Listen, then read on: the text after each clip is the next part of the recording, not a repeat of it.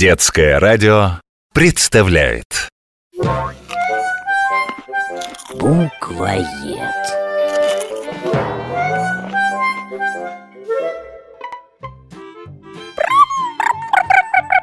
Поехали! Пип-пип! Прочь с дороги! Прам-прам-прам-прам-прам-прам! Пип-пип!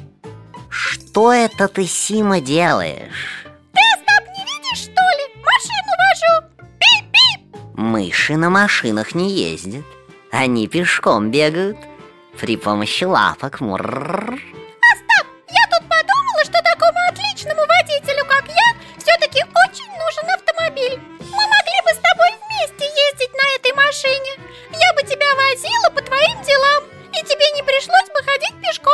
Сима, благодарю тебя, но я не покидаю территории нашей городской публичной библиотеки, и в этой связи автомобиль нужен мне как рыбе зонтик. К тому же, как ты себе представляешь приобретение нами человеческого автомобиля?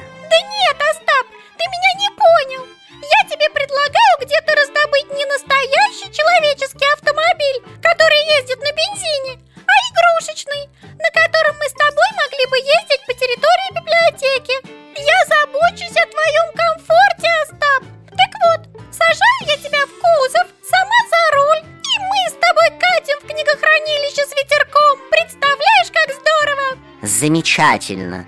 Но, во-первых, я не знаю, как мне раздобыть такую машину. А во-вторых, ты, как я погляжу, и на стуле отлично катаешься. Тем более, что стул — прямой родственник автомобиля.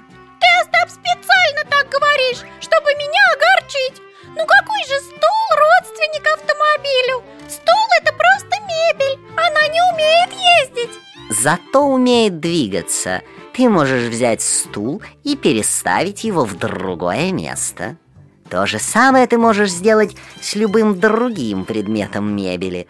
Шкафом, диваном, секретером. Все равно я тебя не понимаю. Слово «мебель», Сима, и слово «автомобиль» однокоренные. Они произошли от латинского слова «mobilis», что значит «подвижный, движущийся». Так что в этом смысле стул ничем не отличается от машины, и ты можешь ездить на нем сколько хочешь. Автомобиль нам в библиотеке ни к чему. Еще собьем кого-нибудь. Мяу.